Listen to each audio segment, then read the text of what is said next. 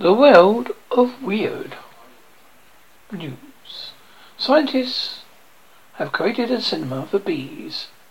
It will be part of a 4.8 million project to develop self-flying drones. The bees are attached to a harness and a mini treadmill in the middle of a 360 degree screen.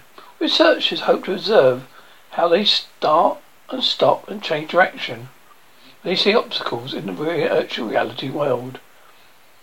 The University of Sheffield lead team will try to replicate a bee brain on a computer chip that could be fitted in drones. Bees have a panoramic vision.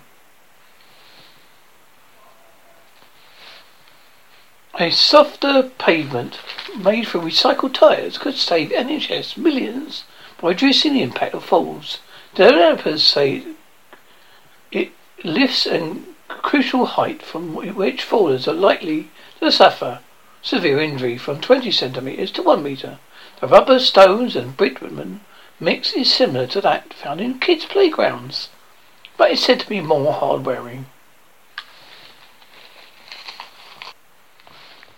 Facial expressions do not reflect our innermost feelings, researchers said. Looks alone are not reliable indicators.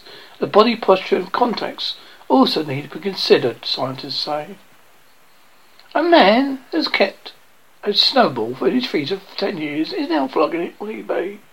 He popped the ball in the freezer after a snow fight with his friends, and he had read about another snowball frozen for ten years and sold for fifteen thousand pounds.